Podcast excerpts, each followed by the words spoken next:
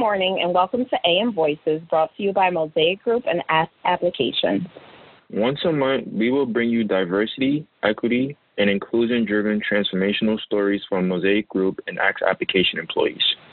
Our guests will share with you real and sometimes uncomfortable challenges that they face and how they overcame them. These stories illustrate the reasons why employees value working for Mosaic Group and Ask Applications. My name is Fatim Kumbasa, part of the talent acquisition team as an intern. And my name is Steven Shucka, talent acquisition intern. Please help us welcome our next guest.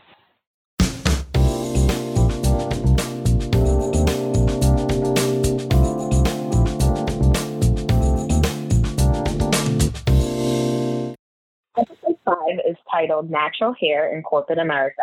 Today, we have the pleasure of speaking with Elsie Dema, Director of Talent Acquisition at Mosaic Group and Ask Application. Good morning, Elsie. How are you doing today? I am doing very well. It's super hot, but I'm okay. How are you? I'm doing well. Thanks for asking. So, natural hair in corporate America is such an interesting topic, and we're so excited to get into this with you. So, tell me, Elsie, what does natural hair mean to you? Okay, so literally speaking, natural hair is hair that hasn't been altered by like chemical straighteners, and this includes relaxers and texturizers. But for the purpose of this interview, we're referring to Afro textured hair. And I say this because even though the literal definition can account for all types of hair, you'll notice that even on a quick Google search of the term natural hair, Afro textured hair has coined this term. Could you speak more on the controversy behind natural hair in corporate America? Sure. So, the reason why this is even a discussion is a debate over whether or not Afro textured natural hair is professional or worthy enough to be presented in a work environment. Like, there have been instances where we can be denied employment just because of how we choose to upkeep our natural hair. And the fact that California became the first state to ban workplace discrimination against Black people for wearing natural hairstyles, including locks and braids, is great and all, but it shouldn't even be a thing to be discriminated against in the first place. Understand. So, what is the standard American hair? So, I think for the purpose of like interviewing, the standard, and I've heard this like many times in the past, is sleek and unfussy. Have you ever felt the need to change your hair to conform to American standards? I'm going to say yes and no. And the reason why I'm saying yes is because there was a point in my past, whether I realized it or not, where I felt I had to change the way my hair looked. Like many black girls in my day, my mother permed my hair to make it more manageable to comb because we just weren't as well versed in the proper way to moisturize our type of hair the way we are today with all the YouTube videos and the natural hair products and the blogs. It was just for me all day. Like literally the just for me relaxer kit. So the issue with that ended up being the negative toll that it took on my hair. So it's not like I was going to a professional to do it per se. You know, I had a lot of breakage, the length wasn't where I wanted it to be, and there are just harmful effects of relaxers on the scalp in general. So I ended up being more comfortable wearing braids or weaves anyway. I barely showed off my real hair and I accepted that. Um, today, however, and I think that's part of the beauty in working for a tech company, I don't feel the need or desire to change my hair for anybody but me. Everyone has seen me with like every variation of natural hairstyling under the sun. I understand. So, how do you feel your hair has evolved through your lifetime? Even though you did mention that you weren't comfortable with it at first, but how did it evolve? So, as I mentioned earlier, I did have a perm. I've worn braids a lot and weaves quite a bit. I actually transitioned, and that's when you wait for your hair to be a certain length before cutting off the permed hair versus doing the big chop where you cut it all off a lot earlier. I'm always in some variation of protective hairstyling, whether it's like buns or wigs or braids. But I do wear my natural hair quite often, and I still straighten my hair, but just with a straightening iron, like not the relaxer, so that it can actually revert back to its natural curls. So are you like, is there any specific hairstyles you would say that you'll stray away from because you're afraid of how people will look at you or like how you feel you'll be presented to the public? Um, in this day and age, for me at least, it's not more so about how people will look at me versus the annoying questions I feel I may get based on what my hair looks like on that day whether it's in locks or braids or weaves or wigs, natural straight, natural curly. Um, it can be different lengths. I had a coworker once tell me the same thing, um, where she never wears her natural hair out to work because she doesn't want any questions. I used to put way more effort and energy into how I would go about switching my hair up than I do today. So, like in the past, for example, I wouldn't go from a short hairstyle to like a 20 inch hairstyle the next day. I would make that change a little bit more gradual. You know, maybe I'll go like 12 inches and like 14. So it looks like it's growing naturally. okay. so take baby steps to get to the goal. Exactly. And I think that like the most recent iteration of the natural hair movement like started somewhere in the early 2000s, right? When some of these platforms or channels for natural hair became more available so I never did the big chop because I was self conscious about how I would actually look with short hair and a short afro at that.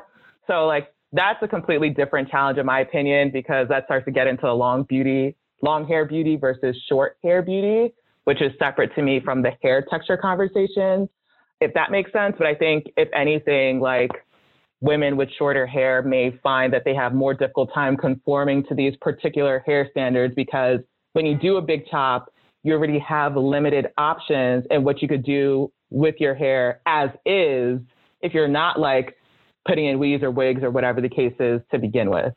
So you would say overall questions is more of a thing that you would feel you would encounter as opposed to how people look at you. Yes, exactly. Thank you. Have you ever worn your hair natural to an interview? Have I? To this company, no, but that's because my hair was like already in a style and I wasn't going to change it because that's so much effort.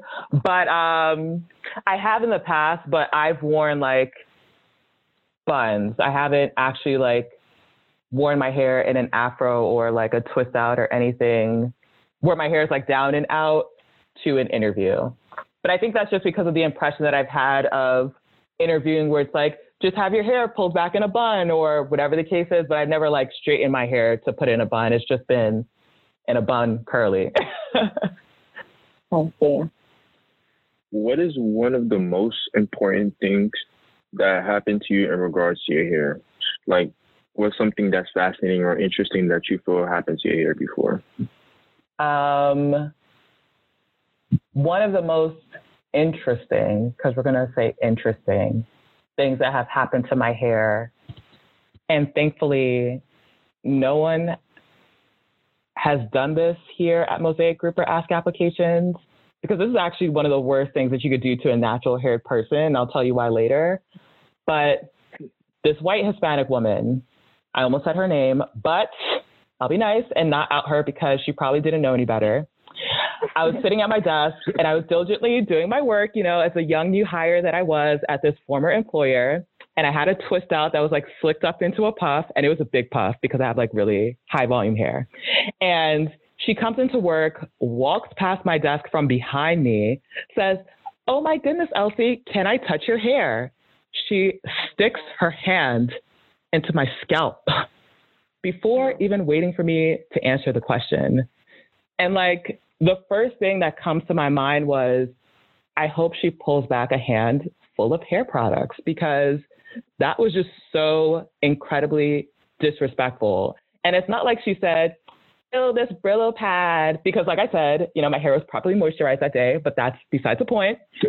She actually said, like, "Wow, this feels so nice," and like, I'm just here, like, eye roll, like, what are you doing? that's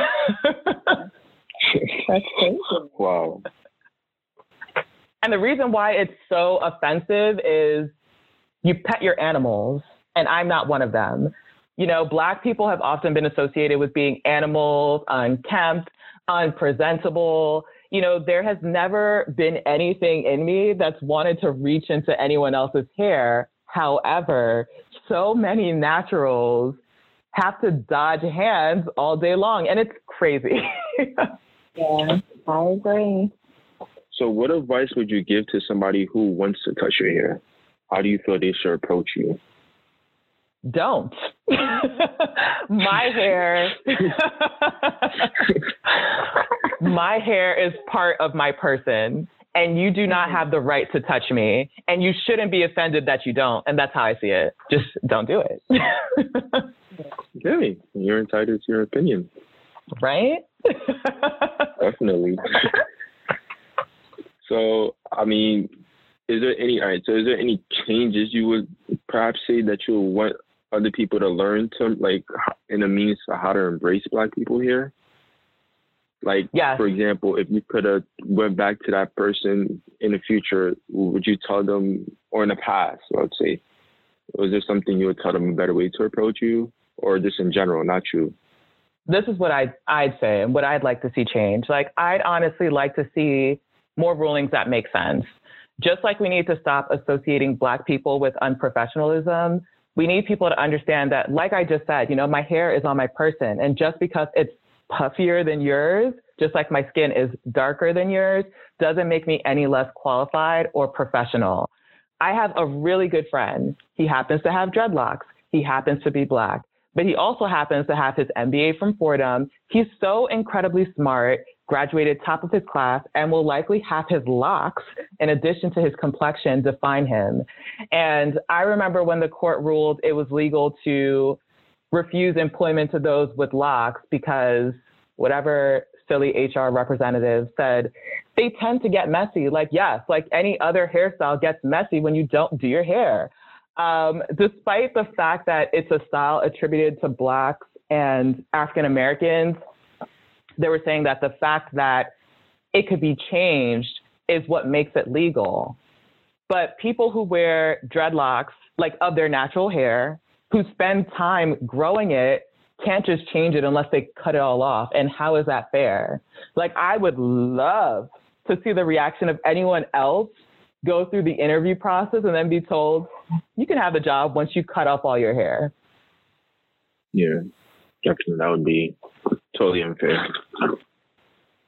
What is the right way for coworkers to even approach your hair change? Like some days you might have braids, the next day your hair might be curly and big, the next day it might be straight. So how do you believe that your coworkers can approach you? The funny thing about that is I used to be considered the office chameleon because I was always doing something different with my hair whenever we had like a new hire, we had to introduce ourselves. So I would get ahead of it by saying something along the lines of, my name is Elsie Dema. I'm a technical recruiter. I've been here for X amount of years.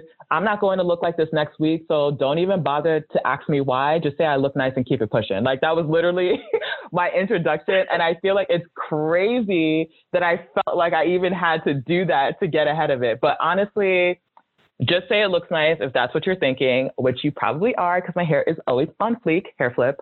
But yeah, no, if you like my hair, just say it looks nice. Don't be asking me any crazy questions. Google is your best friend. I am not. Definitely. Do you believe head wraps for fashion should be acceptable at work? You know what? To me, yes especially because we do also use that for protective styling. But at the same time, I think that that depends on the industry. Because I do know that there are some places that may have like a more strict dress code, and the exceptions are really just like religious head covering. So you're like, you're not going to be walking into work with a baseball cap. But in tech, I don't see why not. So you would say it depends on the industry you're in? Absolutely. Okay, fair. This was such a great topic, Elsie. So, my last question would be what do you want people to take away from this podcast? So, if anything, I think I want everyone outside of the Afro textured hair community to know that our hair, in and of itself, is so significantly different than any other type of hair texture. And as far as maintenance, it's a completely different ball game when you have natural hair. And I think that's what some people miss as to like why we do the certain things that we do with our hair. Like I love my natural hair, but I also want to keep it on my scalp. So I'm going to wear protective hairstyles, whether it's locks, whether it's braids, wigs, whatever I need to do to keep my hair healthy. If we're too busy freaking out about what people are going to say once we walk in through that door, how can we bring our whole selves to work? And not to offend the LGBTQ plus community, but the team, like you and I have joked about the feeling like it's a coming out party every single time we change our hair because that's how anxious we get about the potential questions that we're going to get at work. Like someone once said to me, What's the deal with your hair? One day it's long, one day it's short. I'm like, girl, it's called shrinkage. But honestly, like constantly explaining why you look a certain way is just stressful. So I think that if people understand that, they will be able to help us feel more comfortable at work with our natural hair. Okay, Elsie, I just wanted to say thank you on behalf of me and for team. Thank you for answering all our questions. I feel this was a great topic, and I'm definitely glad that I was able to touch this. Hopefully, everybody will be able to enjoy the podcast just as we did. And thank you. I appreciate it. You are very welcome. Thank you so much for interviewing me. Thank you for being a great guest. I try.